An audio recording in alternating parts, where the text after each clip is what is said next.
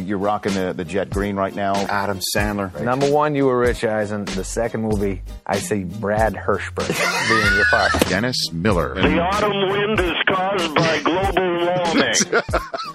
uh, a legend in the booth, Jim Brockmeyer. I do love watching Tebow play. I mm-hmm. gotta say, he just he combines all the fiery leadership of Ray Lewis with the uh, with the throwing ability of Ray Lewis, and. Uh,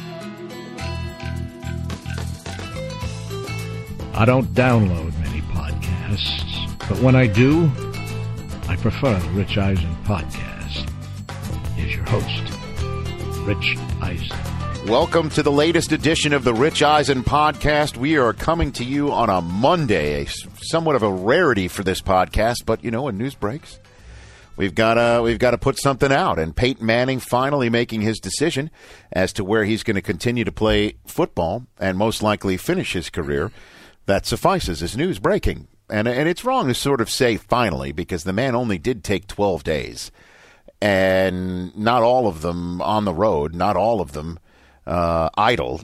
Uh, if you think about it, 12 days is a fair period of time for someone to take to figure out where he's going to play the rest of his career and make sure it's a good spot for him professionally and uh, for his family and career and, and, and all sorts of um, uh, legacy issues to deal with, and Peyton Manning chooses the Denver Broncos.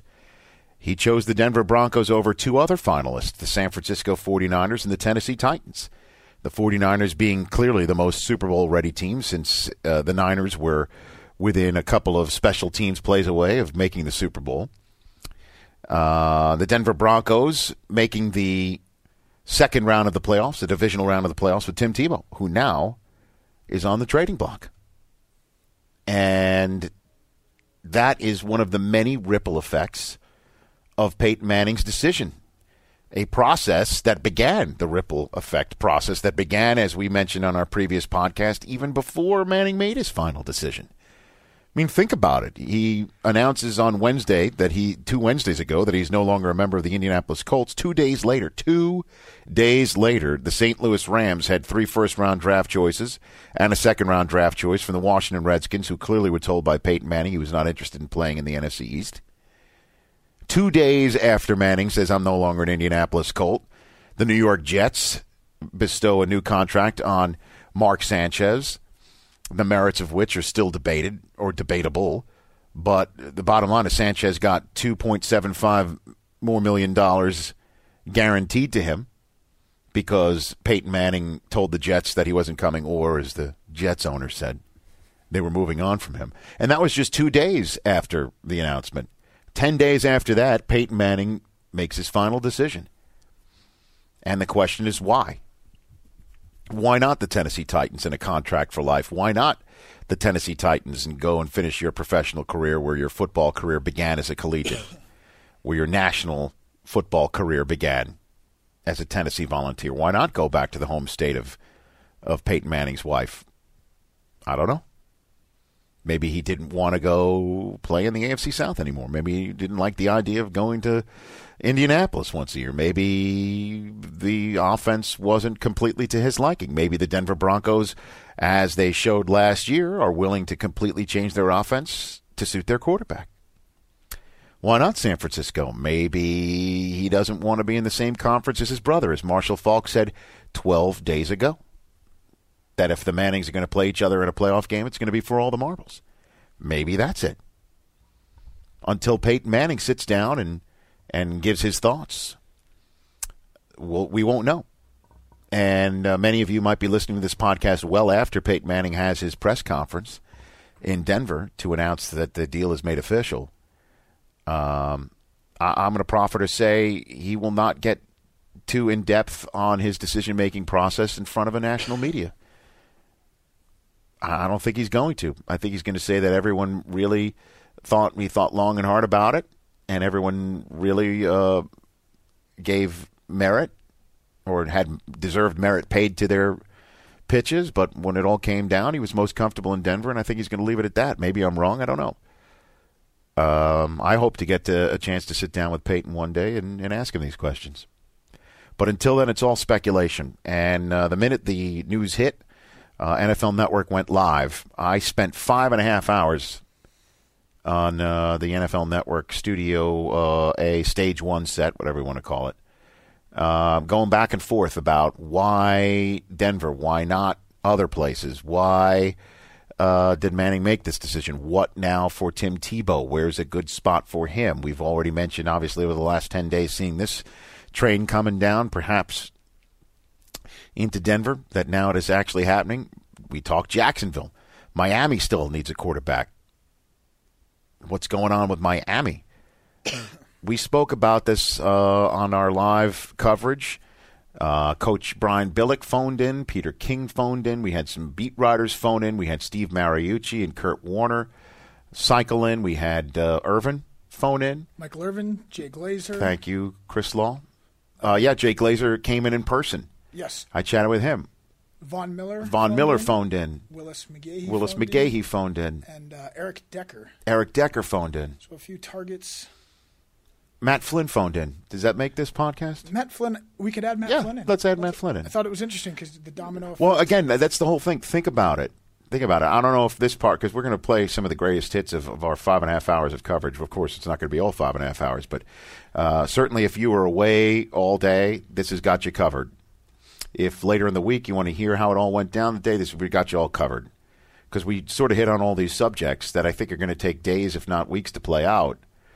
Um, certainly Alex Smith and the 49ers moving forward together. That is no longer as hunky dory, or you'd think. Uh, I think that that that is reparable. But bottom line is, uh, think about the ripple effects. I, I mentioned two of them that took place just two days later: the draft trade that the Redskins struck with the Rams, the contract that Sanchez got from the Jets, the trade that the Rams made with uh, the Redskins, uh, the Browns lost out on. Yep. What are the Browns going to do at four in the draft? They didn't get Manning. One must assume they made a call. No Manning, no RG3, no Matt Flynn. Did they go Tannehill at four? Michael Mike. Mayock phoned in. We'll talk about this with him. That's right. Uh, that's on this podcast. What about the Dolphins at eight? No Manning, no RG3, no Matt Flynn. Do they go ahead and maybe kick the tires on Tim Tebow? I, I know that's not an optimum choice, maybe in the eyes of many of the Miami Dolphin fans, but you've got three choices right now. You've got Tim Tebow, trade for him. You hope Ryan Tannehill's available at eight, or you pop up in the draft and trade for him, or you stick with Matt Moore, which I I mentioned that pretty good. I mentioned that on Dan Le Batard's radio show in January and was darn near laughed off the air. Really. Yes, sir. And That team turned around. I know. Second I liked him, but they're like, he's not a franchise quarterback. We're looking for the next Marino. Well, there's RG3 out there, maybe. Who knows what Peyton Manning's going to do, blah, blah, blah, blah, blah. Well, that's all by the wayside. And now there's a certain perception that no one wants to go to Miami. And when that hits, that hits the fan. At any rate, Seems all like of that fun, stuff. Fun sports town, though. No, right now Oh, the, please, the I know, signings, I know, I know, team. I know. But for some reason, something is going on with the Dolphins that no one's. They need a break. They need a break. Speaking of a break, five and a half hours of live television. Yeah, and then What- come in here and put this podcast together, which I'm glad you're able to do. No problem. Um, but the other ripple effects that we were talking about as well, um, obviously, what with Tebow now, uh, Matt Flynn signing with Seattle, not Miami, and that process took a little bit longer because of Peyton Manning making his decision. And Seattle was in the Flynn business because Manning didn't go to Seattle. How about our Jason La Canfora reporting on Monday that Seattle sent a plane to Denver, knowing that he was visiting Denver first. This was three days after Manning announced that he was no longer a Colt. Remember, he was in Denver for his first visit. That's first Saturday after the press conference. That Seattle knew that's where he was going. Pete Carroll and a contingent got on the plane without an appointment. Still couldn't get to Peyton Manning, and I want to know. I want to know the details on that. Like, where did did they sit in a lobby somewhere before turning around? Did they finally get him on the phone? And he said he didn't want to meet with them. That maybe you know Denver flew him right. Yeah, Pat that- flew him out. Pat Bowlen flew him out. I, I mean, for them to for him to be flown out on somebody's private jet and then to meet with another team, I think that that Bad but hey, but no, no, but it would be bad form, I guess, or viewed as such. But you can't blame Seattle for trying. No. So they tried, struck out on him. Matt Flynn goes to them, not Miami. Would have changed, obviously, if Manning. I mean, the ripple effects continue on um, with the fact that even Brady Quinn signs in Kansas City, not New York. And obviously, the Alex Smith ripple effect. The Tennessee Titans ripple effect is, is, is negligible. Something in the in the long day today that didn't come up. I was wondering, do you do you think there's any chance that they keep him? The Broncos keep Tebow, and they try and do any type of two backfield set stuff. Well, that Two is of we, we that is discussed, and let's get to the rest of this podcast, and on the back end we'll have that conversation. So, the, the, basically, again, this podcast is the best of the five and a half hours that I just completed on the air with a host of analysts and a host of uh, insiders from uh, newspapers in the cities that are affected. Let's get right to it. Brian Billick, we finally got it. We finally got it from Peyton Manning to Denver. I'd love to get your thoughts. Well, in listening to the conversation about it, it you, you hit the nail on the head earlier, Rich. That we're really not going to know until, and I don't even not sure that we'll know once we sit down with a Peyton Manning or a John Fox and say, you know, why did this happen? What was what was the thing that made the difference? My guess is, and it's only a guess, um, that of all the factors you look at, because you can make a compelling argument. You just did for San Francisco, the tools that they have there, having a guy like Jim Harbaugh, that natural connection between two guys that have played in the league as long as Peyton Manning and Jim Harbaugh has. You can make a case for uh, certainly in Tennessee and what they had there. I think a couple things that jump out at me. One, you could look at Denver and say, okay, this is a fairly solid offensive line in front of him. He's got a couple good young receivers in Decker and Demaryius Thomas uh, that they could, and and they'll they'll adjust that as well. I think uh, he's got to look at a good looking defense, you know, with Dumervil and Von Miller coming off the edges. So yeah, they're in a, uh, a certainly a, a solid division that you can get into and maybe win. Although I think you have to be very very careful to extrapolate too much out of. Oh, this is the division I want to go to because it's a bad division. That can change in a heartbeat, as we know. At the end of the day, my guess is this was the most pliable offense that he could go to. By that I mean, and Mike McCoy did a great job with what they did last year with Tim Tebow. But the Denver Broncos right now don't have an offense. They don't have an identity. They don't have a basis because of the transition that they had to go from what they wanted to start with to how they got to a Tim Tebow. The other places you look at, particularly with the coordinators involved in Jim Harbaugh in Washington, Jim was only going to go so far in terms of the style of play that he wanted to play. I think Denver was the most pliable because they're the one with the least offensive identity of anybody that he talked to. So uh, Elway's ecstatic now, right? Oh my gosh, you know, can you imagine the nightmare? And, and we've talked about it again until John Elway sits intelligent. I don't know that John ever will, uh, but we'll, we'll tell you what what he truly felt about John uh, about Tim Tebow. Was this going to be a guy of the future? Uh, were they really going to go into, t- uh, you know, we've talked about it a million times, Rich, about what they were going to have to do if they stayed with Tim Tebow, uh, the course it was going to put them on, not being certain that indeed that was going to lead to a championship. That has now removed all that in a way that you could not have imagined before a Peyton Manning was going to become eligible. It alleviated that pressure and that problem. My God, after what this kid did last year, I'm talking about Tebow now. How do we go in a different direction? Uh, and that's that's the thing that makes this so compelling. And now we get to go to stage two. What happens to Tim Tebow? Now let's do that. Let's do that. You've just you just led me to my next question. Stage two. Um, do you think the front offices of Jacksonville and Miami currently pondering about kicking these tires? You know, and again, it's it's not fair to Tim Tebow to talk about it in these terms, but the, the fact is that this organization, the Denver Broncos, who have had him for an ex- extensive period of time now, through two different coaches' staffs, went to extraordinary pains to not have to have Tim Tebow and that style of play be what they want to do going forward. Um, are they going to be able to trade him? I, I can't imagine that they're going to get much, if anything. They may indeed have to just flat cut him. He's not going to be a cap issue in terms of, boy, we got to get this money off the books. But they know they can't have Tim Tebow hanging around. Tim Tebow and, John, and, and Peyton Manning would get along fine. They'd be very professional. Peyton Manning does not want that specter of Tim Tebow hanging around, and it's nothing that Tim would do, but he has got to go about rebuilding this Denver offense. This is why he chose Denver. It's going to be strictly uh, Peyton Manning's offense. It's going to be the way he's going to run it. Uh, Tim Tebow does not fit within that structure, Tim Tebow has to go. So um, I don't know that they'll be able to get much. Uh, if they think they're going to hold out for anything close to what should be compensation for a former first round draft choice, I just don't think that's going to happen. They they may well have to cut him, or they're going to get something in maybe the third day of the draft. You know the Raven, uh, the Baltimore market well. I'm sure you heard what I said, just getting thrown to you. What's that going to be like when Peyton Manning comes to Baltimore for John yeah, El, you know, for John Elway's team? For, yeah, he's not going to have that horseshoe on his helmet, so that's going to diminish it just a bit. But no, they will revel in in playing a uh, Peyton Manning without uh, the aura of what everything you know Indianapolis the Colts that horseshoe on the helmet coming back into Right. Baltimore. I don't think you can diminish that uh, uh, that much in terms of him coming back into Baltimore, but it's been quite a legacy as he has. You know, it's not just Baltimore. There's going to be a whole bunch of teams lining up to go. Ooh, okay. Let's see what he does now with that horseshoe on the side, or that that horse head on the side. Patriots. He's in New England this year, Brian. I mean, it's it's there's so many delicious scenarios that are coming down the pike, uh, including the fact that you know Kansas City. You you and I talked about it on our free agency frenzy show last week too. Uh, we were wondering why he didn't even give Kansas City a sniff, and you were wondering that. I was wondering that too. He's got to play them twice now.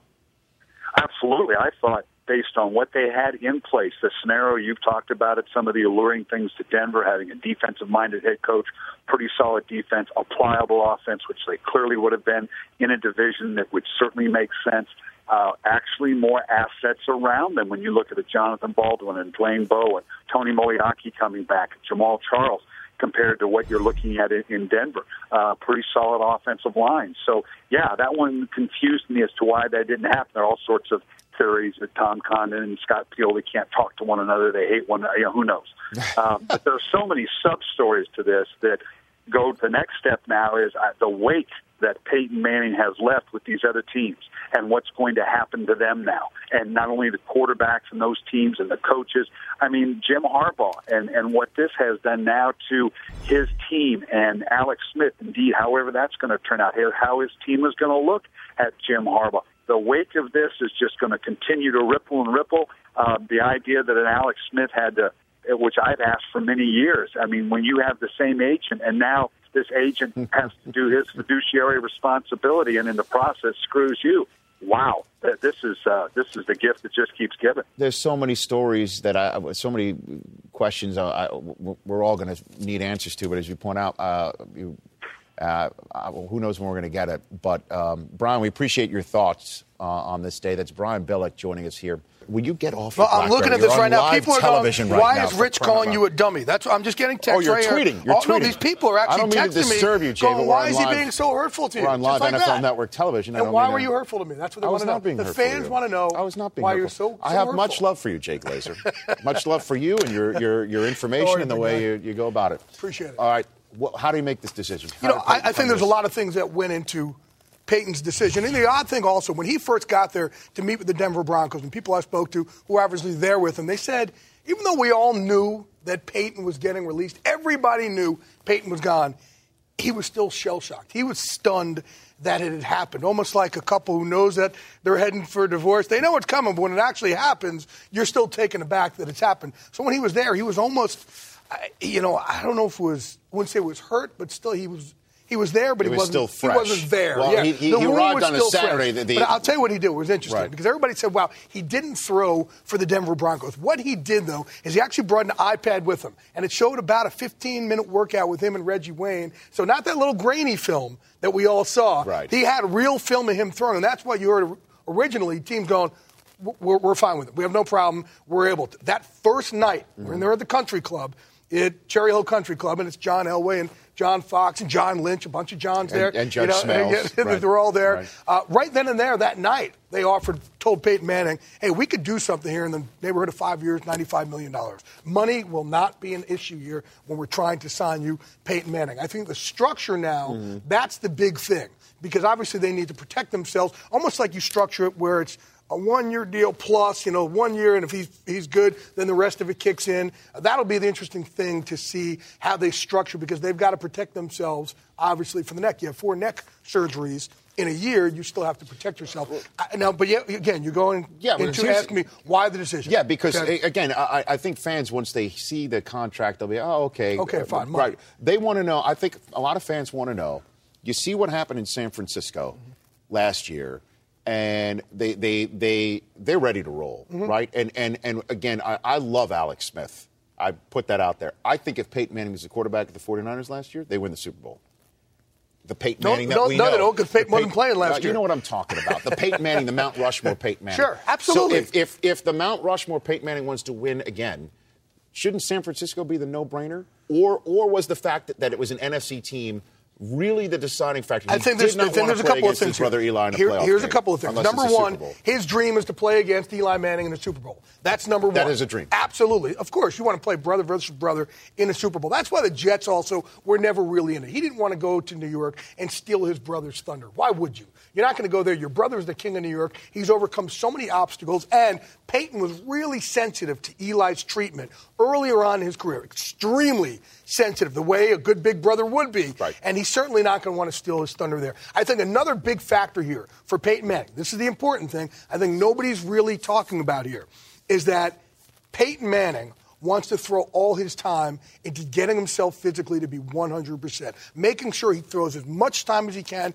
into rehabbing. He is good enough physically, they tell me, to play right now. But for Peyton Manning's mind, he's not good enough to be Peyton Manning, Peyton Manning. So he needs, to throw all his time into that. And his thought process is if I go to the San Francisco 49ers, if I go to the Tennessee Titans, and they say, okay, we need you to learn our playbook now. We need you to run our offense, learn our playbook. There's not enough hours in the day for Peyton Manning to now pick up a playbook and learn it. And Jim Harbaugh, he has his offense, Right. to, to learn all that and rehab 24 7 as well. Whereas the Denver Broncos, you go there and it's like, Peyton Manning, we're going to sign you and, uh, hey, welcome to being our new co-offensive coordinator. Right. You, you're darn right we're running your offense, and it's obviously it's a lot more. It's easier on Peyton. You know, piece e- ease. It's easing his mind, knowing okay, I'm already comfortable. I know what we're going to do here offensively. I could throw my all into rehabbing. That was a huge factor. So uh, the the scenario that left the Colts uncovered is about to play out in Denver, and by that I mean there was only one human being on the planet that could have operated that Colts offense. That's going to be the problem in Denver. I mean, with a guy who's got a surgically repaired neck. Well, you know, I multiple think it's times over. Yeah, I mean, you, you're obviously now I, I, I you're obviously doing just it for, painted the, for Peyton Manning. the most negative scenario. I did say to there. John Fox, I said, you know what you guys should do once you sign him? Have Peyton run Tebow's offense. Just, he goes, great, Glaze, you're a great idea, guy. Yeah, great idea. Yeah. So so so then again, Have Peyton run 38 times a game. So from what I'm getting from you, the fact that Harbaugh has his offense and Chris Palmer had the a hybrid Right. of whatever he does along Mm-hmm. with what the Titans run for Munchak, those things together on top of the fact that the Niners, I mean, talk about maybe seeing his brother in the playoffs. Mm-hmm. They did see his brother in the playoffs last year. That was the strikes against them. I think it's some of the strikes. I, I also do think that Peyton got extremely comfortable right off the bat with John Fox, with John Elway. He's known them both. I think he was very comfortable in that atmosphere. I think, you know, having a guy like John Lynch in town is really big. It's a very good friend of his. Having a guy like Stokley. I, Stokley, know, I know that he wasn't thrilled that Stokley came out and was talking here. And that was the other thing. Peyton was really, he tried to keep this so incredibly close just to him. He was monitoring everything. He was watching everything. He was reading everything. And, and things were really kind of ticking him off. Um, but in the end, uh, I, yeah, I, I didn't tick him off, did I? No, I mean, okay, no, good. Let's so. let's how, get how do you ever let's upset that- anybody? the that only time straight anybody away. ever gets upset with you is when you call him a dummy on national TV. So what what is the market for Tebow now? What do you have on that? You know, that's the other thing. I, I think I do know that during in, in the past, they the Broncos they put feelers out there all the way back in the combine. They put feelers out there in case they got Peyton Manning, what they'd be able to do with Tim Tebow. I think that there were they had a little interest there, but that was before you had Chad quarterback movement. Chad you had, Henne? You had quarterback. Yeah, you had some quarterback movement uh, There's in other places. So, The- you know, when I when I did talk to, to John Fox this morning, I said, "What happens now with Tebow?" And he said, "Glaze, I swear to you, we are in Peyton, Peyton, Peyton mode right now. We're not thinking about Tebow at this point because we've got so much to do here with." Peyton Manning. Obviously, they're going to have a press conference tomorrow, have him come in, announce that. Right. So they're all, but eventually, I, yes, they're going to have to address the Tim Tebow situation. I do not see Tim Tebow being on this team this year, one way or the other. No. Whether it's a trade or whether it's releasing him, I don't see him being there on the team because you know why? Peyton, Man- you're not going to want to have Peyton Manning in town in every single second if he struggles, doesn't have a Peyton Manning kind of game. Listening and seeing billboards go up and hearing the fans clamor how you have to put Tim Tebow back in. It's just, it's not the ideal situation for, for Peyton. No, when you meant quarterback movement, did you mean uh, movement of Chad Henne going to Jacksonville or the movement of quarterbacks flying in and out of Miami? They have nothing. I think a couple different places. There are, there are some other places also that, that um, and there weren't spec- didn't get specifics, but there I think Right. there were a couple different teams that actually showed interest. Multiple. And, yeah, there were multiple. Multiple. teams who showed interest originally that well may have dried up, and you know it may or may not have. You know, the other thing also is that teams are looking and go, well, they're going to cut them, so we're just going to wait. But if I'm Denver, yeah, what I do now is I turn around and I start calling everybody and seeing whatever I can get for Tim Tebow. If you're if you're Shad Khan, let's go there. Mm-hmm. If you're Shad Khan and you just bought the Jacksonville Jaguars, and I know your general manager, who you kept on, Mm-hmm. uh, used a high draft pick on Gabbert, and I know your general manager, who you kept on, just signed Chad Henne. How do you not pull a Bud Adams? I'm, if I'm a phone? businessman, no doubt. But I'm trying to sell that, that stadium out. Absolutely. No doubt, 100%. It's it, it- again, Absolutely. and every time I say that, I don't know if you have the same thing too. Jaguar fans blow up my Twitter. I don't know what I'm talking about. You don't. We don't want them here. That's what Jaguar most of, fans are saying want of them say they don't want them there. Yes, because they feel that, that they've, there's a plan in place Here- and moving gotta- forward. you- so look, uh, look at the really- reaction of Tim Tebow in South Beach last year when they brought him in for that Miami game and they had that, that Florida reunion Yeah, there. with the Urban. Meyer on Did the you- I don't know if you ever saw, and I, I showed John Fox has a little video on his phone that was taken when they walked. They left out. Uh, they- they walked out of the locker room area afterwards, Mm-hmm. and it was like Elvis. And the monkeys and the Beatles and every superstar and Deion Sanders all walked out together. Like the reaction was unbelievable. So it was why- just why and everybody you it- talked to, I've never seen anything like this. Why wouldn't the owner of a team want want that for for I'm not his saying team? that he doesn't. I I'm agreeing with you that as a business move, yeah, it would absolutely be smart as a business move. But then also, if you do believe that Blaine Gabbert, you're going to win with him, or Chad Henne, that's going to be your winning quarterback to take you to the playoffs. Playoffs help obviously sell tickets. That helps sell tickets. It did, it did in Denver last year. I mean, this guy beat this guy beat the Steelers. Yes, You he beat mean? the Steelers. I mean, but, not- but not we him also know, look, single-handedly, and, but- and, and it's so it's so. Go ahead. Here's the Richard Seymour reaction, if you don't mean to interrupt. He told Steve Wyche, I thought having five kids gave me sleepless nights. Now I have to deal with Peyton again. In all seriousness, our league is a better league with Peyton, and we look forward to the opportunity to face a quarterback like Peyton. That's what he told Steve Wyche of uh, NFL Network. Uh, it provides a measuring stick for where you are as a defense to the, be the best and to the best, and you have to beat the best. And obviously, Seymour uh, saw Manning many, many times, had to chase him down in some big time games with the, the Patriots. So let me finish up with you on this front. Uh, now that we've ticked off a lot of Jag fans or whoever, and um, They were angry let at me you for calling me a dummy. all of this comes down to how will Peyton Manning throw? Right. How, how, from what you know right now, how is he throwing? Okay. And, I talked to people who think- watch him throw. Please. Okay. And they say he's he again. It, I, I'll tell you straight out. I asked John Fox. He said he could play right now. But I talked to other people who watch him throw. Said Peyton still doesn't believe he's where he needs to be. He still you know he has some wobbly balls, and he's never been a big. For Peyton, it's never been about arm strength. It's never been about, you know, he has this ridiculous gun Mm-hmm. that everybody else. He doesn't have a Jay Cutler kind of gun. It's really up here is what makes Peyton Manning so great. Obviously, that's still there, but there's still, you know, there's still, you know, tricep still has to grow back a little bit more.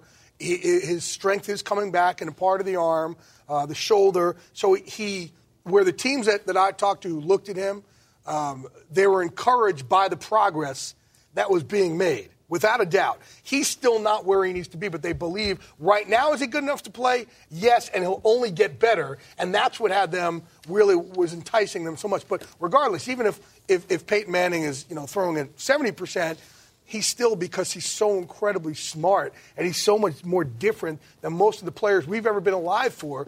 He's still going to be effective because of all the other stuff. Quick hitters. Uh, where, where does Tebow wind up? What do you think? Not with Denver.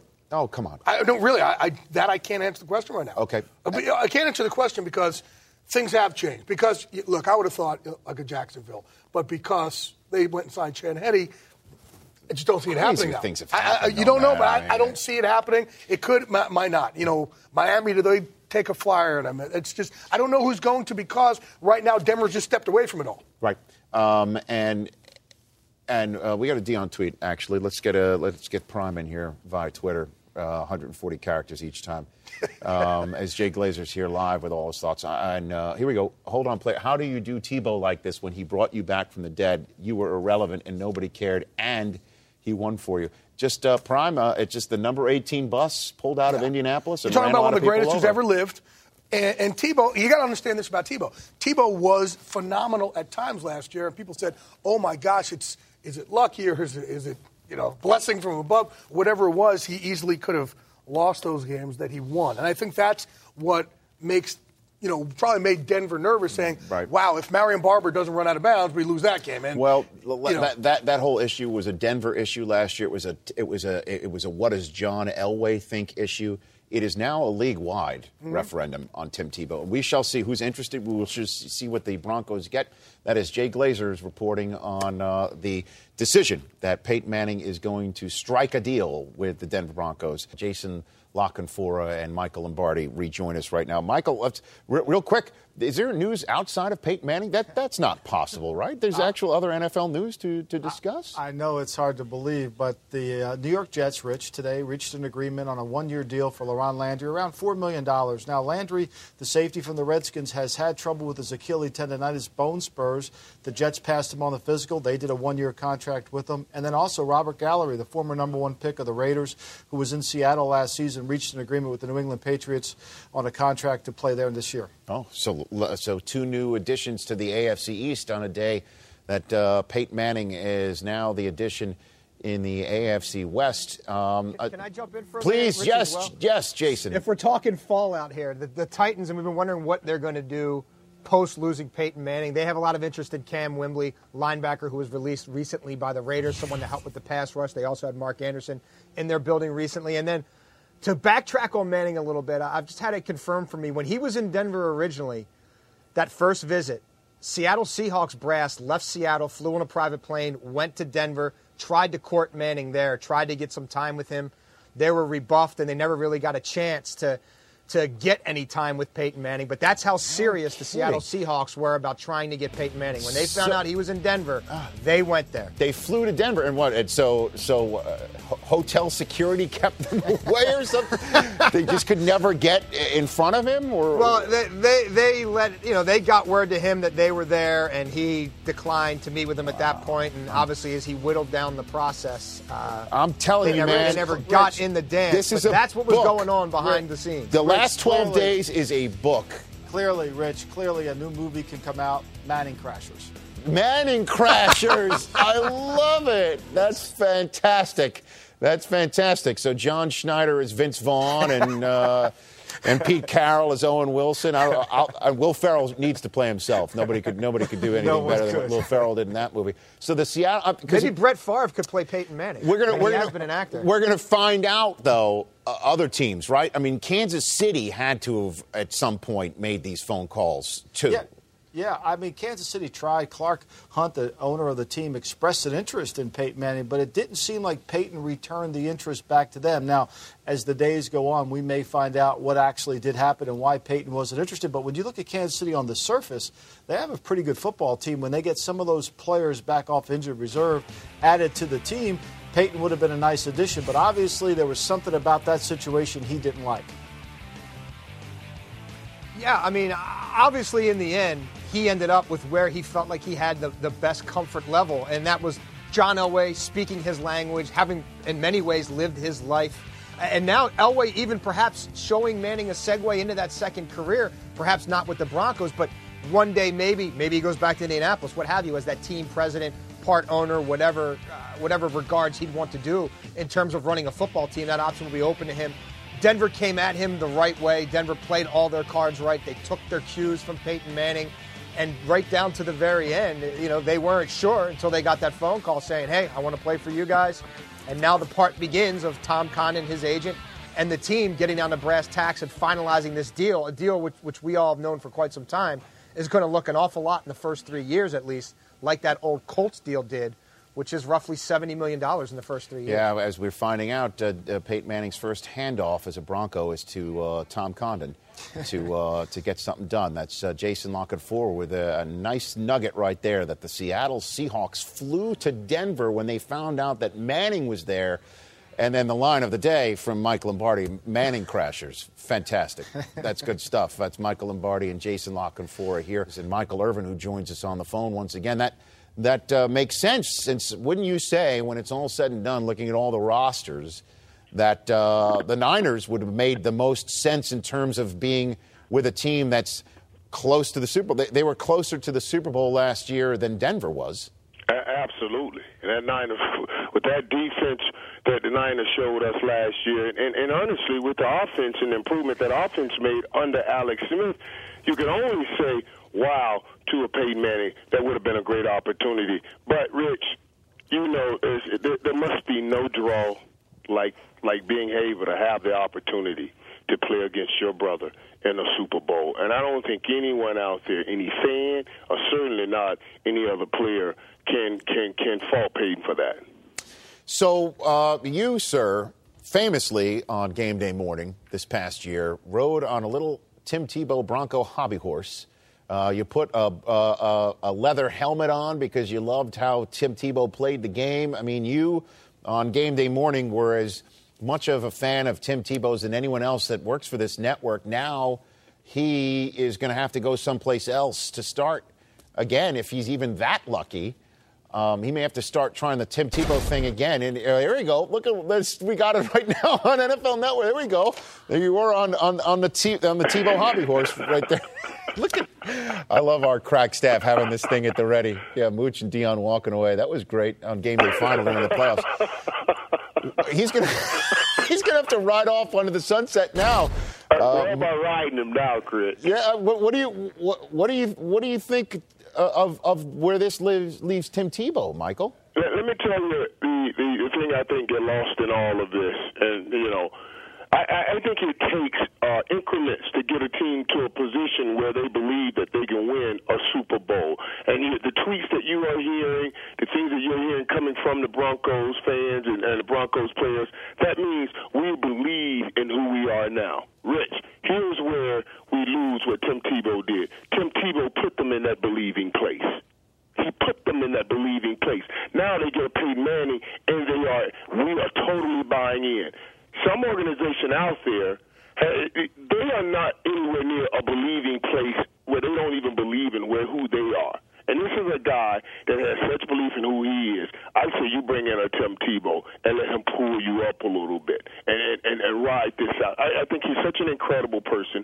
You don't leave a guy like this on the sideline. If anyone, if anyone was able, well, I think the only person outside of Tom Brady that's able to replace Tim Tebow is and move him on is Peyton Manning. Outside of that, I'm taking a look at him. What if what if you're Jacksonville, who who clearly um, put a lot in, uh, it, it, certainly draft capital in, in Blaine Gabbert, and uh, just signed Chad Henne to a two-year deal? What do you do if you're them? Do you would you really go and kick the tires on on a guy considered to be a hometown hero there, or or, or that's just so out of whack football wise? Even though uh, the offense that they, he runs with, with MJD behind him would oh. be somewhat formidable. Uh, do you do you would you do that if you're Jacksonville? Absolutely, I'm kicking. I'm, I'm doing a little bit more than kicking the tires. Lifting that hood, you know, I'm gonna get my mechanic in here. I'm going to look all over it, Rich, because it, it, it's a perfect fit. This guy's going to bring people. He's going to bring a crowd, which brings about an atmosphere, which brings about excitement, which which pulls your team that didn't believe that they were worth anything or worthy in any way, they start believing, hey, we must be somebody. All these people are starting to come here. And then they start performing better, and it raises up their sense of confidence. That's what this kid brings. You can talk about his throwing styles. You can talk about the things you have to do to fit his system or his style. You can talk about all that you want, but you can talk about wins too because he's shown us that all the experts were wrong. He did win in the National Football League. Dolphins, would you pull the trigger on that? Well, that's a hard call there, Rich. I, I just don't think the personnel is in place in Miami. You know, Richard, you, you got Reggie Bush. Reggie Bush doesn't seem like a Willis McGahee type guy in that backfield right there. It, it just seems like a tough call for, for Miami Dolphins to pull it. You're your fellow member of the 80. Well, you're the charter member of the. Well, you're, you're, you're, you run the 88 club. Let's put it that way. Um, Demaryius Thomas. Who do you? What, what do you think he's thinking right now in Denver? He's too young to really be willing to share his all of his feelings. So, so right now, he and Decker, he and young Decker, they're just listening to what all the veterans are saying. Because remember, they had to buy in into Tebow in order to play how they needed to play last year, and they bought into Tebow, and it brought success. But now everybody's telling them right now, dog, listen, dog. You know, you guys ain't had them but Kyle Orton, Tebow. They're saying, man, you're about to see another level. This is going to put you in the Pro Bowl, get us to the Super Bowl. and that's what's causing strong soothing these guys down right now. All right, all right, Irv. Thanks for your thoughts. Appreciate it. Rich, I'm gonna be right here, Rich. I'm gonna watch you all day. You need me, you call me right back. Well, uh, you you got it. Uh, well, please stay right, stay right there. Certainly, if it means getting that video of you on the Tebow hobby horse back on television. I, on the phone right now, one of his new targets, Eric Decker of the Denver Broncos, joining us on our live coverage here on NFL Network. Eric, thanks for joining us. Your thoughts on Peyton Manning becoming a teammate? Some exciting news uh, out here in Denver. To tell you the truth, you know, to have a guy of his caliber join the organization um, is definitely a stepping stone for us in the right direction to compete for a championship, which our goal is here in Denver. So, um, what, what, was what were you thinking throughout this entire process when it when it looked like Peyton was choosing you? How did how did you view this over the last two weeks? Yeah, it's been an interesting few weeks, to be honest, to see um, us have interest in him, uh, go after and and uh, invite him for a visit, and then seeing the other teams following Tennessee, Miami, Arizona, San Francisco behind the scenes. Uh, to watch it unfold, you know, it almost felt like I was a fan, just seeing the decision process, what was going on. I was on my Twitter feed every day, just kind of reading and updating, and it's just kind of funny to, to cap it off with a helicopter following the white man to North Carolina. Uh, you know, it doesn't get any better than that. So it, it, it was an interesting couple of weeks, but very exciting to, to find out today the news that he's joining our, our organization. Now, of course, this this means, from what all, all um, accounts, uh, uh, I guess, reporting is that this means Tim Tebow is going to leave town. And I imagine you formed a, a, special bond with, with Tim last year. Your, your thoughts on, on this meaning the end of Tim Tebow in Denver? It's tough. You know, it's, it's tough to see, um, you know, in this business, so many transactions, so many moves. And, uh, you know, I came in with Tim. We are drafted same class. We room, uh, were roommates for our rookie seasons and got to know him pretty well. And he's a great guy. I mean, I got all the respect in the world for him and, and what he's done here and just his work ethic and really the, the character of who he is. And, uh, you know, if it wasn't for him last year, I don't think we would have made a playoff run going from one and four to you know some of the magic that happened throughout our season. And I know just the person he is and the the work ethic he does have, he's going to be successful. And it just depends on where it's going to be, when it's going to be. But I know in the long run, you will have success. Have you uh, or anyone that you know reached out to him or, or, or spoken with him? Have not yet. No, I'm sure uh, you know he's got a great family and, and he surrounds himself with them. I'm sure obviously they're going through decision processes as well and figuring out what's the best for him, whether it's staying here in Denver, um, looking somewhere else. You know, I'm not sure how that process works, but uh, at some point, I'll definitely reach out and, and have a conversation with them. Peyton Manning's going to throw you footballs, man. I mean, this is this is sort of crazy if you think about it. This is the, one of the all-time greats, and certainly a guy who's been associated with the Colts. He's now coming to Denver. I mean, this is pretty wild news if you think about it, Eric. It is wild. That is wild to think. You know, I don't think it's sunk in yet. Just the fact that, you know, one of the all-time great quarterbacks, you know, who will be a Hall of Famer, will be throwing, uh, I guess, myself and other receivers passes. You know, it, it's it's like a dream when you grow up and you know you're in college and you see the the Peyton Mannings, the Tom Brady's, the Drew Brees just have you know a lot of success and and see them throw the ball because as a receiver you like catching the ball, you like being in the action. Uh, that's something he's great at. So, like I said, it hasn't sunk in yet, but I, I know I'm, I'm very excited and, and anxious to get back at it. Yeah, and, and in that respect, last question to you: How are you doing? How, how how's your how's your knee? Knee's good. You know, uh, I think I really would have took a chance and played if we would have beat New England in the playoffs for that AFC Championship game. You know, it probably would have been a game time decision, but you know, a couple months after now, I, I'm back to full health. I've been working out the last month. We got a new strength coach in Denver, and haven't had any setbacks. Had no no issues with it. So, you know, myself, I'm just excited to be healthy and thankful that it wasn't an ACL, and uh, I get this off season to to get better and, and get after it. And now your your college quarterback Adam Weber is on the practice squad. He, he only has Peyton Manning, uh, uh, you know, to look to, and and John Elway. That's all he's got to help him yeah, out. it's, yeah, it's just a little help, you know, not too shabby. Unbelievable. Like the guy has all the resources now here in Denver, and uh, you know, he's got a good head on his shoulders as well. So I think he'll use those to his, you know, his chance to to boost himself and take that opportunity for the most of it. Hey, Eric, we appreciate you joining us here live on our network coverage, and um, uh, we we uh, we look forward to our next chat. Of course, I appreciate it. How the hammies after that forty? All right, let, let me tell you something, Eric. Uh, my hammies are fine, uh, but it's not about the wheels. It's about what beats inside. You understand that, Eric? It's all about heart. I love it. Yeah, it's all about heart. It's, I only know one speed. It's slow, but it is what it is, as they say. Thanks again, Uh, Eric. We appreciate that. Take care. That's it. That's Eric Decker. Nice parting shot right there uh, on my 40. So Peyton Manning uh, is a Denver Bronco. He chooses the Broncos over the Titans and the 49ers as finalists. He chose them over the Dolphins uh, a few days before whittling it down to the final three teams. And many people believe it's it. It's not the curse of Marino that they've been trying to get Dan Marino. In many ways, Armando Salguero of the Miami Herald joins us right now. Could it be the curse of Brees? That they, if, if they had signed Brees a long time ago, none of this would have happened in a sort of it's a wonderful life type of alternate universe. Because now what do they do? They're, they're, they're, they're down to plan D or E. Is that a, a, a correct assumption? That's a pretty fair assumption, Rich. And I don't know if it's the curse of Marino. I do know that it's the curse of they've been through 16 starting quarterbacks here in Miami since Marino left. Uh, and so, what do they do now that Peyton Manning is no longer a viable option? Believe it or not, you know, Peyton Manning um, obviously had an opportunity to to choose the San Francisco 49ers. He didn't choose the San Francisco 49ers. And everybody's assuming that Alex Smith is going back to San Francisco.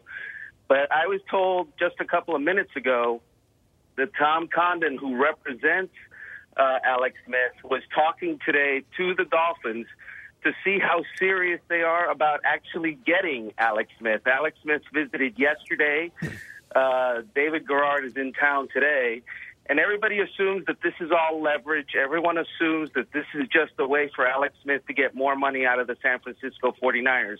That may be true. I don't know for sure. But I do know that Alex Smith told the Dolphins that he enjoyed the visit with the Dolphins.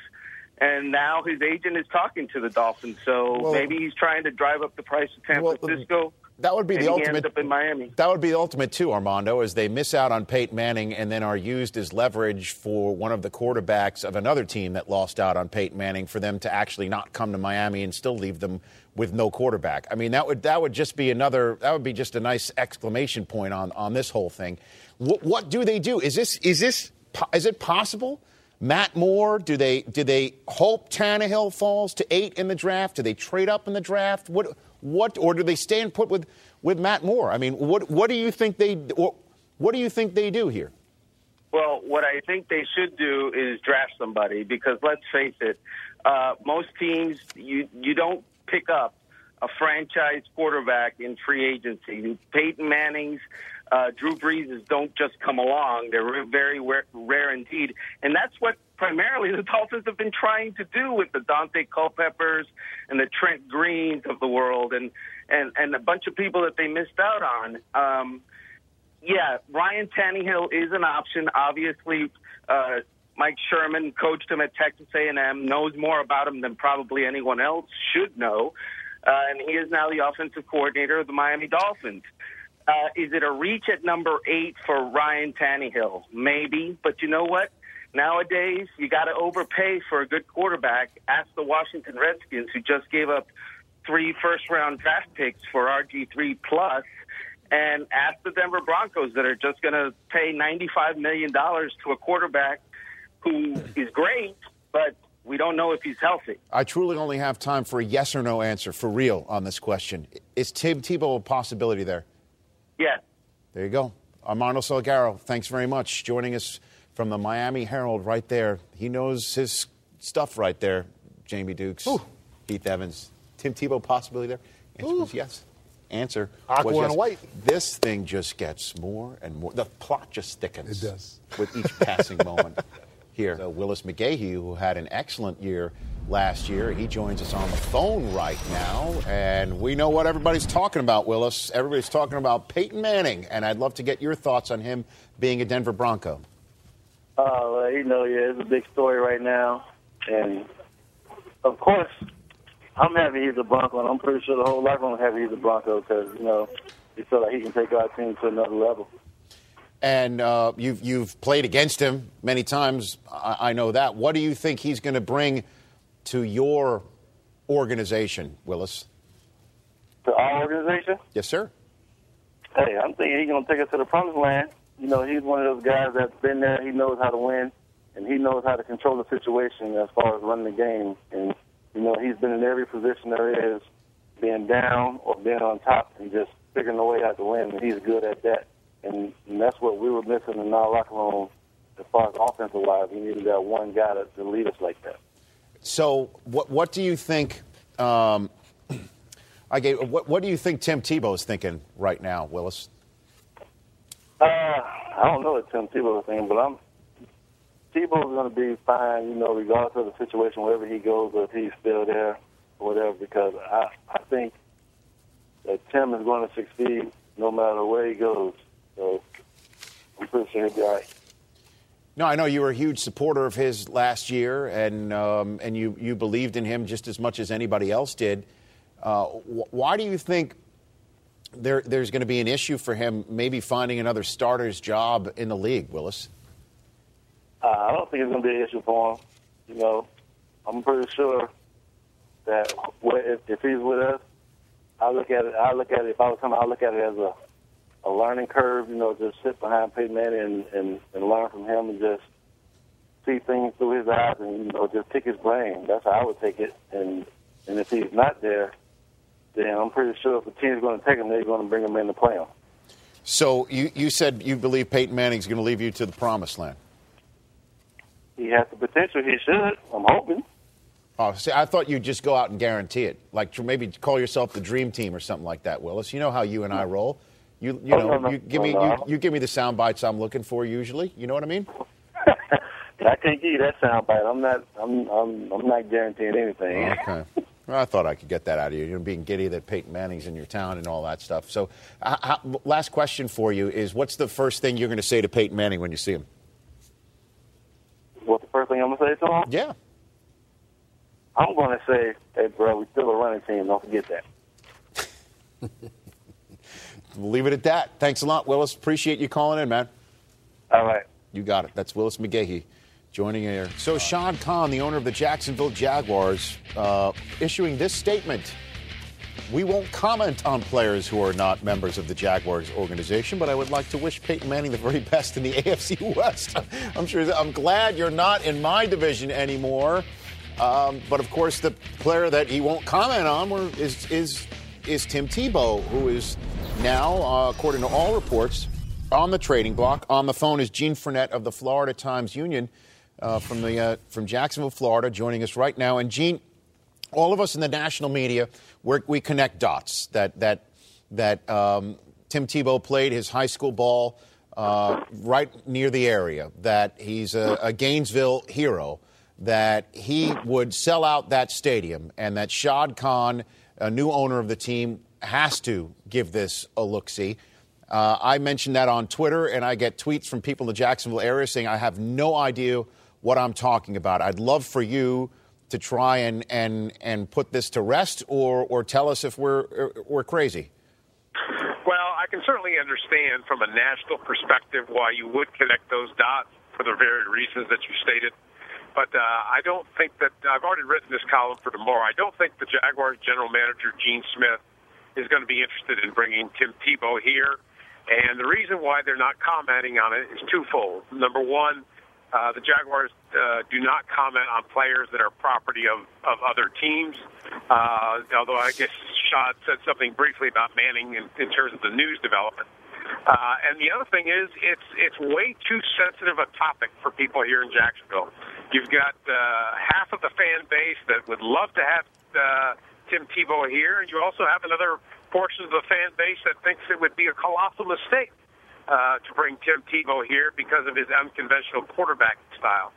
Uh, my personal feeling is that uh, I do, you know, they've made the commitment to Gabbert. He's a, he, he's invested a top ten pick in him. They just signed Chad Henne uh, last week, who I think is a very formidable backup quarterback.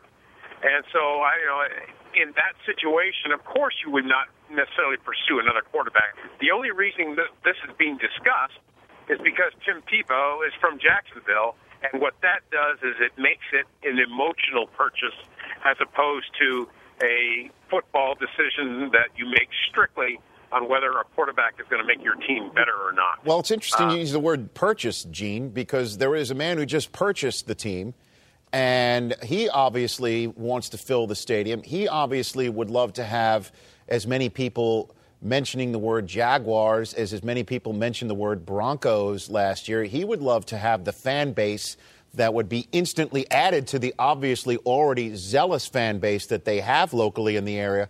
Tim Tebow comes with all this. This all comes with that, as you said, uh, emotional purchase. And, and, and the Tennessee Titans uh, owner made a phone call to a general manager who supposedly wasn't really interested in Peyton Manning or wasn't planning on being interested in Peyton Manning. I, isn't it possible that Shad Khan says, "All right, Gene, I, I you know, I, I know you, you have control over everything here, and I let you have that, but don't don't you have to check on this thing?" I think I think Shad Khan's approach is going to be this. I think his approach is if he did feel that way, uh, he would certainly pose the question to Gene Smith. But I don't think Shad Khan is going to override uh, a decision. Uh, in other words, invoke executive privilege or veto power, however you wish to phrase it, uh, and and go over his uh, GM's head. Uh, I think he has learned in the two months he's been on the job that you know sometimes you make public statements and you know you may, you're not used to being in the public eye because he never was when he was you know this owner of this multi-billion dollar company but now that he's an NFL owner it's a different ball game and he's learning now through maybe one or two uh, statements that he probably shouldn't have made without checking with his GM first that uh, you know you you uh, you you let football people make football decisions, and I think that's what he's been doing the last few weeks because he's been much less uh, uh, forthcoming on uh, when asked direct questions about things that involve football decisions. He's been much more deferring to Gene Smith. And let me repeat what I, uh, your assertion earlier about fans and filling seats. There's an assumption that if you sign Tim Tebow, that the stadium will be filled. There's no way of knowing something like that. Uh, I, I have no doubt that he would sell tickets, no question about that. But filling the stadium is a is a pretty big leap. Well, and I- will, and, I, and, I, and, let, and let me just add this: Sure. you don't. I don't think personally you ever sign a football player for the express purpose of, oh gosh, you what a great ticket seller he'd be. Well, it's not You just that, too. Somebody because he's going to make you better. Sure, he did beat the Pittsburgh Steelers in a playoff game. I mean, he, he did do that, and he did. I thought t- that. Well, yes, he he certainly uh, he certainly He was was, part a of it. contributor yes, to it. No question yes, about it. Yes, his last his last career pass, what we're all expecting in in as a Bronco in Mile High Stadium, is was the first one and done playoff pass in the history of this new rules. And and and I guess that's the last question I want to ask you because it does dovetail into what you you just mentioned, Gene, is the vitriol that is sent the way of certain people who mention that Tebow would might be a fit in Jacksonville. Uh, I, I mean, Jay Glazer was on about an hour and a half ago. We had that conversation. Somebody tweeted at both of us that Jay Glazer is now a new person for this tweeter to hate, along with yours truly, for suggesting that Jacksonville's a good fit for Tebow. Uh, wh- where do you think? As you said, it's very emotional. Where does what what is the under underpinning of this emotion? Well, a lot of it, I think, has to do with. So I shouldn't say a lot of it. I should say some of it has to do with the fact that Tim Tebow is an extremely polarizing figure for reasons that go beyond football. Uh, he's uh, very outspoken about his Christian faith. Some instances that may turn people off. But the other part of this dynamic is this. Because so many people have a lot of respect and admiration for Tebow, for what he stands for, for doing, wanting to do so much to help the less fortunate, for wanting to make the world a better place beyond football, sometimes people have a hard time separating their emotional feelings for Tebow with what is the right football decision for a football team. In other words, is he a quarterback that is going to make your team better? We know he's going to make your community better. He's going to be a, a, an incredible uh, positive role model in that sense. But does that mean you go and sign him or, or are influenced to sign him because he's such a great guy? And I think that's where a lot of times people have a hard time, and it spawns the vitriol that you are talking about. Because to criticize Tim Tebow as a football player, some people interpret it as criticizing their own son. Gene, thanks for the thoughts. Appreciate it. All right, Rich, take care. That's Gene Frenette of the Florida Times Union. What an interesting conversation that was. Let the media mosh pit to get the Denver Broncos on as many nationally televised games begin. And the Denver Broncos have already a stout defense, as we know, and that is one of the many reasons why Broncos fans are also extra excited to get Peyton Manning because this defense was one of the best in the National Football League, led by the Defensive Rookie of the Year, Von Miller himself, joining us live now on the phone here on NFL Network. Von, would love to get your thoughts on Peyton Manning being your quarterback now.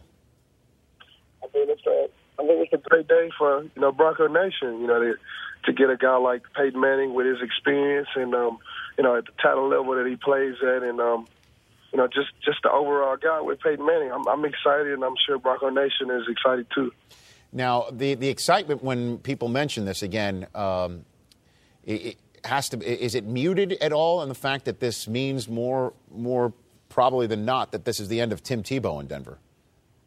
I mean, I, I hope not. You know, I'm uh, I'm hoping that uh, you know, some, for some way or somehow that we can that we can work it out and you know somehow keep Tim there you know, and have Tim just, you know, learn up under Peyton. If he could just get one or two things from Peyton, you know, um, I think Tim would be one of the best quarterbacks in, in in the league. And um, if you got a guy with his heart and a guy that can throw like Peyton Manning, I mean, that's, I mean, in my opinion, that's like one of the top two quarterbacks that ever played the game. You know, in my opinion, and I'm hoping that we can keep Tim there. I'm hoping that we can work it out.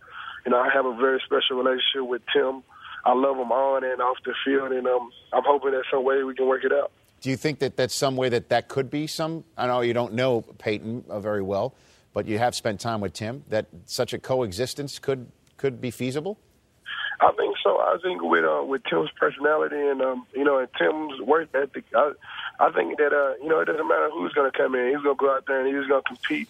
He's going to try his best, you know, to be the quarterback that he wants to be, that um, his fans wants to be, and um, you know, I, I, in my opinion, I, I think that it can be a coexistence.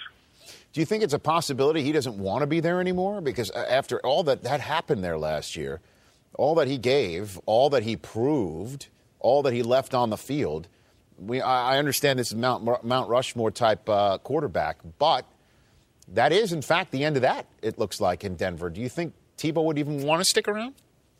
I mean, I you know I can't speak for you know the fans or you know even like the guys in the box office, but I can speak you know for you know, his teammates. Um, we really appreciated everything that he did. I, you know, I appreciate everything he did. I haven't forgot about any of those games. You know, you know, if if he's there or not, those games are gonna stick with me, and they help, you know, create, you know, the type of player that I'm that I'm trying to be. You know, going on, and um, you know, I I don't know if uh, I don't know if he if he doesn't want to, if he doesn't want to be there or if he um or anything like that. I'm I'm just going off the Tim Tebow that I've that I've you know become to know and the Tebow that you know, I think is out there. I think he wants to be there. I think he wants to learn and compete, and um, you know, and um, try to be the quarterback that he wants to be.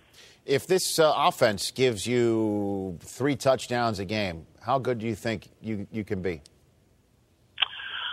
Oh man, if we can get up by if we can get up by ten points, you know, fourteen points, uh, and you let uh, you know me and Elvis, you know, come off the edge and uh, you you make a team start throwing the ball. You got Champ Bailey back there, you know, locking down the number one receiver. I mean, you know, of course I'm of course I'm biased. You know, I I love our de- I love our defense, but um, you know, I think if you can get if you if we can get up on teams, I think it'd be incredibly tough to come back. You know, it's the NFL, so anything can happen. But you know, if if if, if Elvis, you know, a champ, or if I got something to say about it, you know, we're gonna try our best to keep that from happening. What when uh, everything opens up for business in April? What are you working on, Von? What what's what's going to be the difference between your rookie and second year seasons in your estimation? Um, I want to cut down on on a, on a lot of, of the mental mistakes that I made. You know, I'm not a rookie anymore, and I want to I want to start becoming that guy that um, you know the Denver Broncos brought me in to be. I want to be that that big time linebacker. You know, something like you know Ray Lewis or DeMarcus Ware. You know, I want to be you know I want to be that leader for my teammates. All my guys that look to me. You know, in, uh, in go-to situations, and I want to be able to make those plays consistently.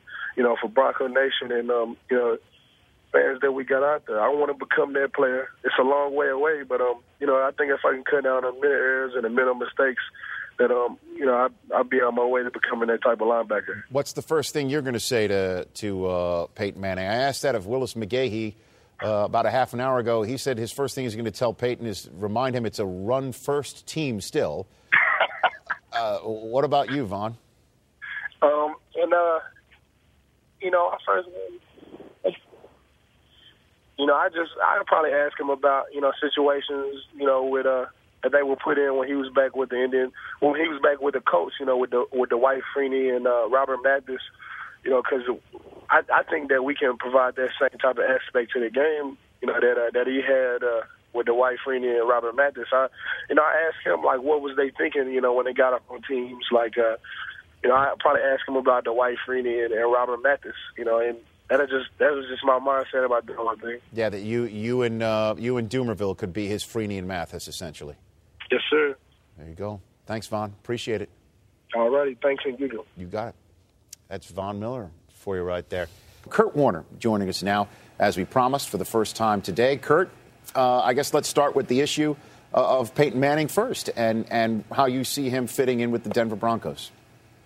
You know, Rich, I, I like the move. You know, I felt all along that it was going to be in the AFC, and obviously it came down to just the two teams, Tennessee or Denver. But I, I like the situation in Denver. We know they've got a good defense that uh, played great down the stretch. He's going to take a lot of that pressure off. Good running game, although it's going to look different. But I just I like the pieces. They've got a couple young wide receivers on the outside. Be interested to see if they maybe add a couple of his old cohorts from uh, from Indianapolis to the mix. But uh, I think it, you know there's a lot of good compliments there, and he automatically makes it better. You look at the AFC West, not a great conference. So I, I like the move. I like him staying in the AFC. I think it's good for the NFL. Now, obviously, there was all sorts of football talk between Peyton Manning and any team that he met with for several hours. The Broncos, he's uh, with the first team that he did that. And I, I, can't, I don't imagine that they spent a lot of time, well, what are you going to do with Tim Tebow?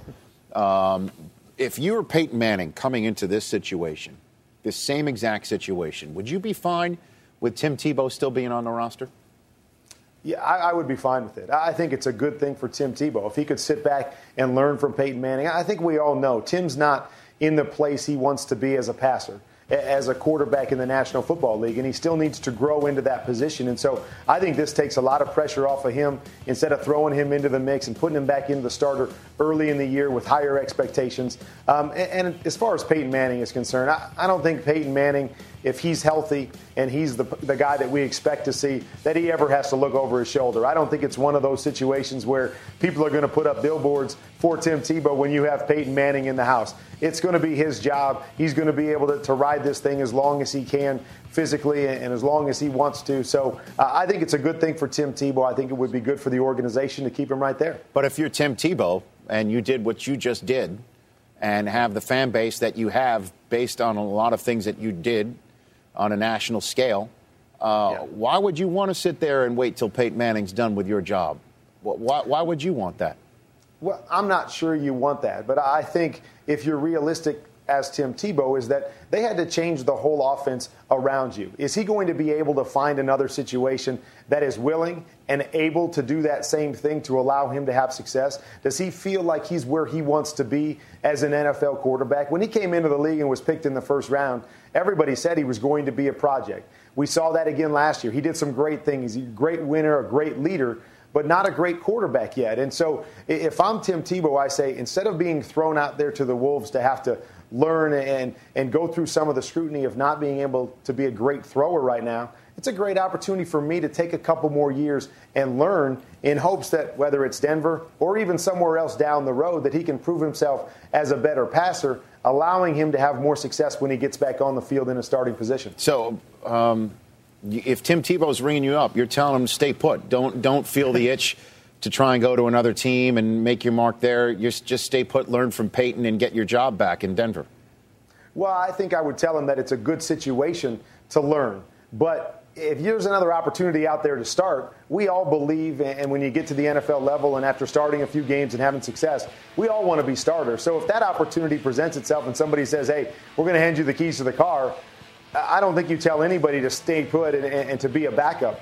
But I don't think I would rush out of there for any situation. I think that here's a great opportunity for you to learn from one of the best to ever play the game and to grow as a quarterback so that next opportunity you get – you can be more prepared as a passing quarterback than maybe he was last year. Well, while we're in the game of hypothetical phone calls to your cell phone, let's look down and look at the call waiting and uh, caller ID and see that it's Alex Smith. What, what do you tell Alex Smith right now, Kurt?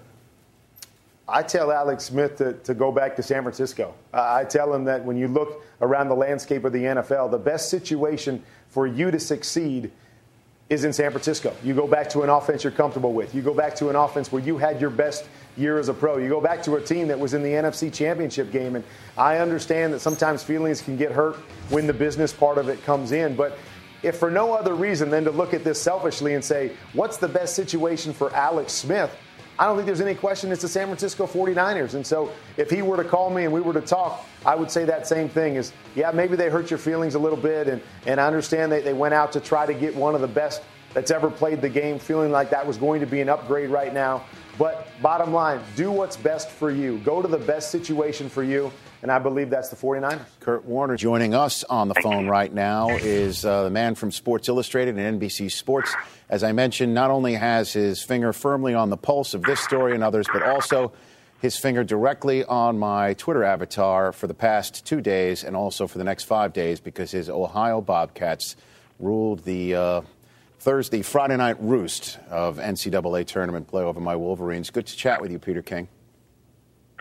Hi, Rich. How are you? you sound very chipper for a man who's put an Ohio avatar on my Twitter page for the last three days and has it for the next four days. Thank you for that. Rich, you know why? You know why I'm so chipper? No. Because this has been such a a relaxing off season. yes. You know, we're all getting we're all getting such a good break. You know, before everybody heads back right. to a month or so of training camp. So that's why this has been such a gleeful time for us all. I'm sure. I'm sure. Can you, uh, to the best of your knowledge, walk us through how Peyton Manning made this decision and why? I wish I knew, Rich. And, you know, I think the biggest question of all, without any doubt, is going to be what exactly happened to get him so keen on the Denver Broncos. Because I think you know and I know that if we lined up the rosters from 1 to 53, and certainly San Francisco's 53 man roster would be better, Tennessee's roster would be competitive, and a couple of teams that I don't think he even considered for five minutes, Seattle and Kansas City, who wanted him very much. I think they had a better roster than Denver, too. I mean, at least Kansas City did. And it's. Uh, it's a little bit of a mystery, and that's why I think, at least right now, as we sit here early on in this process, John Elway has just at the corner pole. He's taking the lead in Executive of the Year. yeah. Well, certainly, if he didn't deep down, as many people suspect, believe in Tim Tebow as a viable long term starter in this league, and I've used the term bloodless coup on Tebow Mania.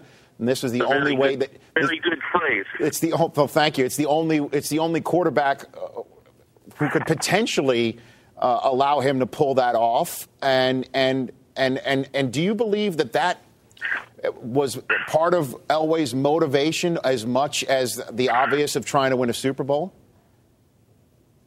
No, I think I think John Elway could have lived with Tim Tebow because I think he was going to bring in, you know, pick a name, Brandon Weeden.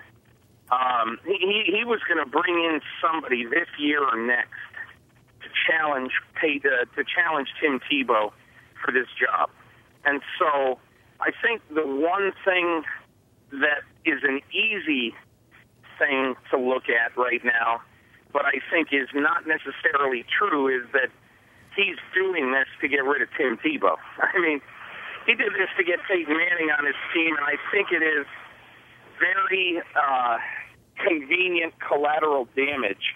That one of the things that goes along with it is that he gets to get rid of Tim Tebow in the process. And it sounds ugly and, like you said, a bloodless coup and all that stuff. I just think that as long as John Elway ran this franchise, it was going to be very, very difficult for him to fall in love with Tim Tebow because he's not an accurate passer. He's not. I mean, he may turn out to be one, but as of right now, it was going to be difficult to build the kind of offense that John Elway wanted to run with this team around Tim Tebow. What what happens to Tebow now? I'm sorry, Rich. What do you think happens to Tim Tebow now, Peter?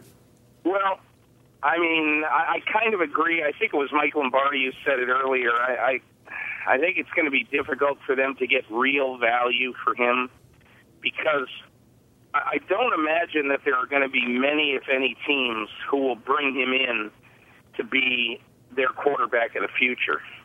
So if he's not going to be the quarterback of the future, then I really kind of question what sort of value are people going to put on him. Plus, the Broncos are in a bad position, Rich.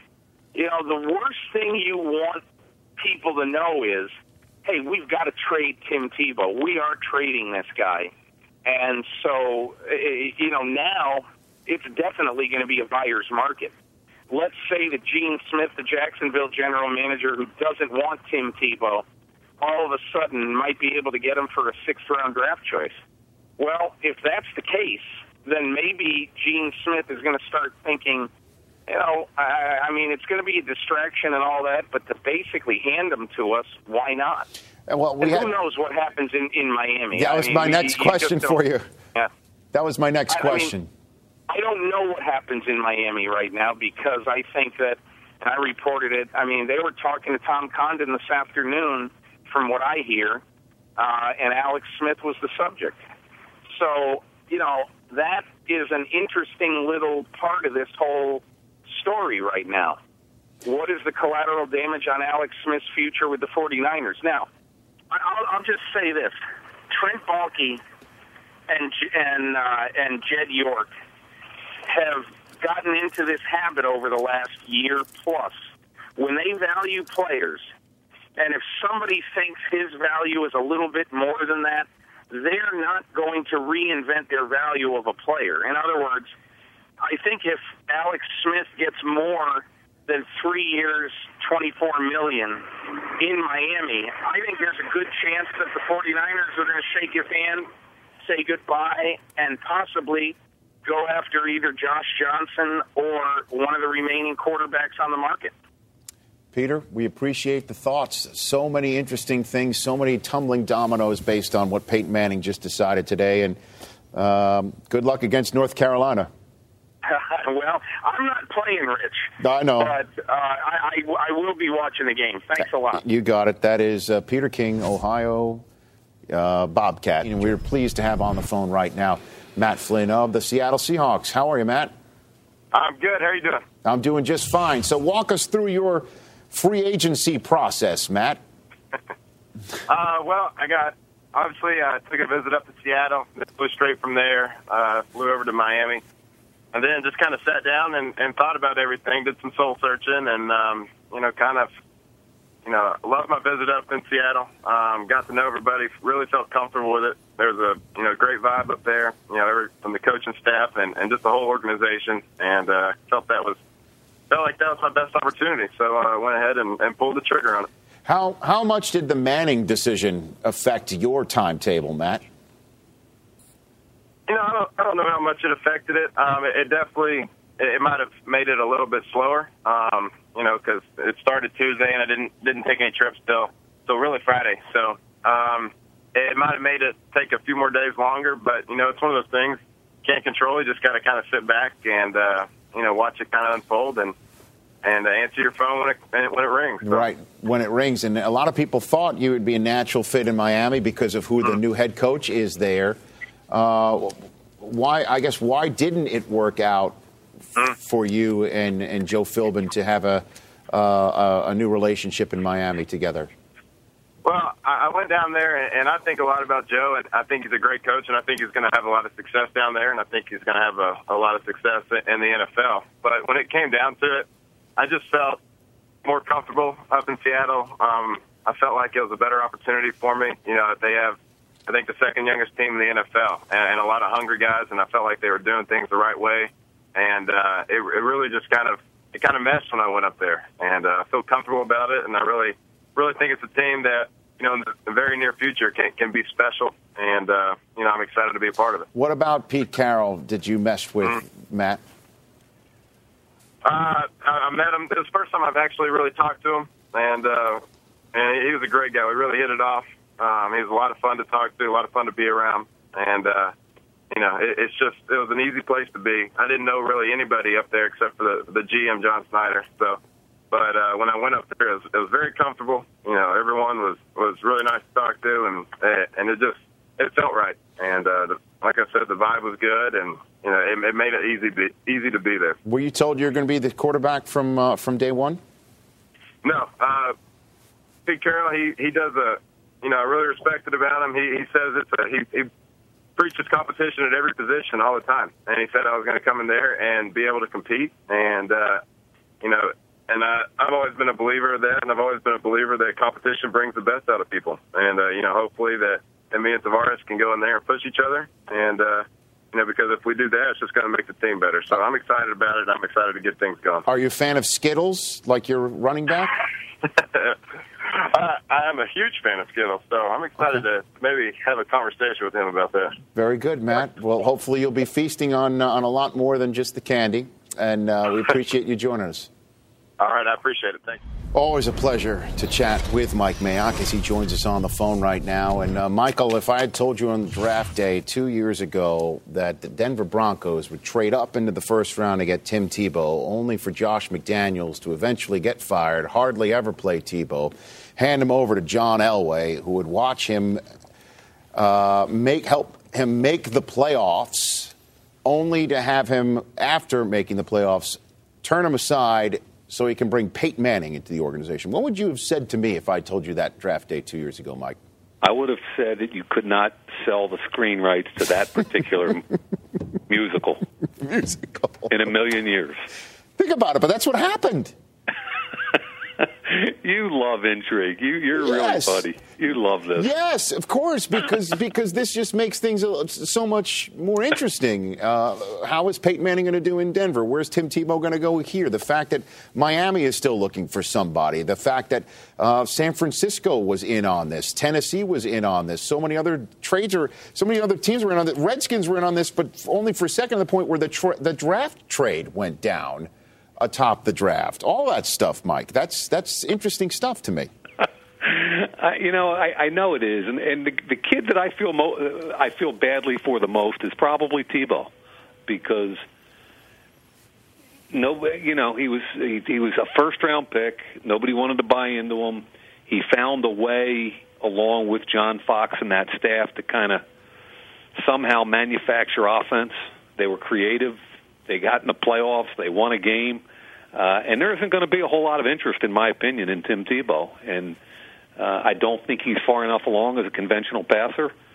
And when I hear coaches talk about manufacturing yards with a with a quote non-franchise quarterback, there, there's some pretty funny lines out there. I mean, I I had one head coach last week telling me it was like rolling around on on shards of glass 嗯 trying to manufacture yards with a non-franchise quarterback. So Uh, I feel bad, a little bit bad for Tebow. The kid came in, he worked his tail off, he got to the playoffs, but you know the excitement is Peyton Manning, obviously, and you know the only two words that I can attach to Denver right now are Super Bowl. That's got to be the goal.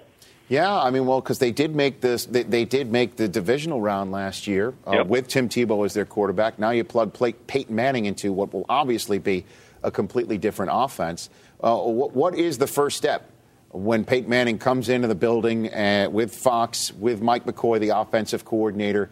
What, what's the first step towards getting this show on the road? Well, for me, if if I'm the GM out there, I'm I'm going to get Peyton Manning as many weapons as I can, both familiar and unfamiliar. You know, if he wants Jeff Saturday, let's go get him. You know, if that's the guy he wants to make him comfortable. Um, the second thing I'm going to do is uh, Mike Wallace, the wide receiver from Pittsburgh, is a restricted free agent, and he was tagged with a first round tender if I'm Denver and and Rich, they're they're drafting 25, so there's an inherent flaw a little bit in in the compensation system for restricted free agents. If you're sitting at 25 in Denver, it doesn't cost you as much as if you're sitting at eight like Miami to go get uh, that free agent wide receiver. So for me, I would make an offer that Pittsburgh would have a lot of trouble matching for Mike Wallace. I'd be happy to give up my first round pick, and I'd make that young man a rich, rich young man. And I'd have a vertical threat to go along with Eric Decker, Demaryius Thomas. Uh, you might look at Dallas Clark, but my point is, you've made the commitment to Peyton Manning. Now let's go give him the weapons. What do you think um, of Tannehill's stock right now? Because when you, you look at the Dolphins and the Browns, two teams that didn't get Manning or RG3 or Matt Flynn um, to, to perhaps be a quarterback of the future, and then you see the Browns at four, Dolphins at eight, and here's this young man out of Texas A&M. Where do you think his, sta- his stock status is right now as we're uh, almost a month away from the draft right now? I, I think his stock, and I've been saying it for, for a couple of months now, his, his stock is as a top 10 pick. And his future is tied a little bit to the disposition of Alex Smith right now, I think.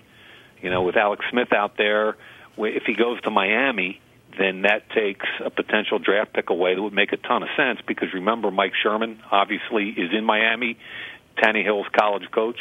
Um, Cleveland at number four, they're, they're, they're making a lot of noises like they're not interested, but I've got to believe, as much as I like Colt McCoy, you want to upgrade that situation. And Tannehill to me is a year away, Rich. He's only got 19 starts, but he, he looks every part of the franchise quarterback. He's big, strong arm, really athletic. He just isn't ready yet. And you hate to have a top 10 pick on a quarterback that can't step in day one, but let's face it, that's what Tennessee did at eight with Locker last year.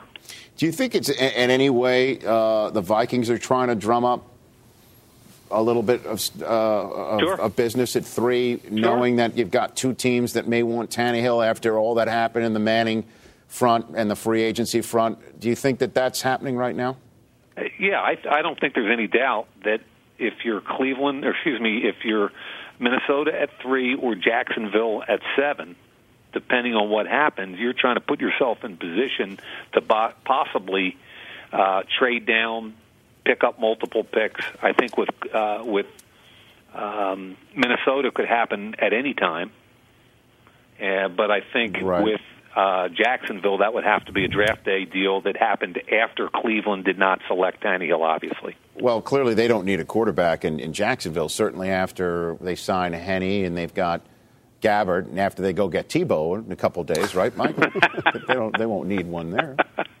but All I know is it's kind of Alex Smith is still floating out there. If if he goes to Miami, that changes that whole whole uh, situation, and then all of a sudden, Colin Kaepernick becomes a, a topic of conversation in San Francisco. Uh, you got RG3's pro day on Wednesday, Luck's on Thursday. Have you ever been to back-to-back pro days where you know where the two kids are going to go already? People are asking me like, are they the biggest pro days in history? And I'm laughing and going, not really. you know where they're going. I mean, it's a big day for Kendall Wright, the wide receiver from Baylor who ran four six at the combine, and it's a big day for the Fleener kid from Stanford. Right. It's a big day for a bunch of other kids Uh, and to the credit of both Luck and RG3, they're still going to throw the ball to try and help their college players. There you go. But you're right. The bottom line is they're they're locked in at one and two, man. That's it. Uh, if I'm RG3, I'm running the 40 with a sandwich, you know? Just to do something different. If I'm either of those guys, all I'm doing is I'm waiting until they bring the footballs out, and then I'm just going to rip them. That's And again, I'm doing. w- we we we're gonna we, we got to get going. But has there been any in the uh, scouting community still talking about my 6.03, Mike? Ha- did I make any headway in getting drafted? Just an amazing buzz at all these pro days. I'm, I'm in Iowa City right now, and, and they didn't want to talk about Riley Reiff. They wanted to talk about Rich Eisen. Makes sense. That makes sense, Mike. W- we appreciate the time as always. And that's that. That is essentially five and a half hours of television highlights boiled down. Hopefully, you got the sense of what we were talking about all day. And to me, again, there, there were four issues that really needed to be hammered on this day. And one is why did how did Peyton Manning come to this decision? decision? Two, why did Peyton Manning come to this decision? Three, what about Tim Tebow? Is Jacksonville a spot? Is Miami a spot? And four is what is Alex Smith going to do? You know, and I asked La Canfora at one point. I don't know if this made it. I'm like, what's going to be the larger number? The 2.75 million that Sanchez got from the Jets as an apology, essentially, of going after Peyton Manning, or whatever Alex Smith is going to get above the 24 million that the Niners put on the table. And La Canfora said he doesn't think that the Niners are going to give a three million dollar smooch To Alex to Alex Smith. That three years, twenty four million is that what they're going to do, and we'll see if there's a game of chicken necessary. Uh, or this may be dated later in the week. It is what it is.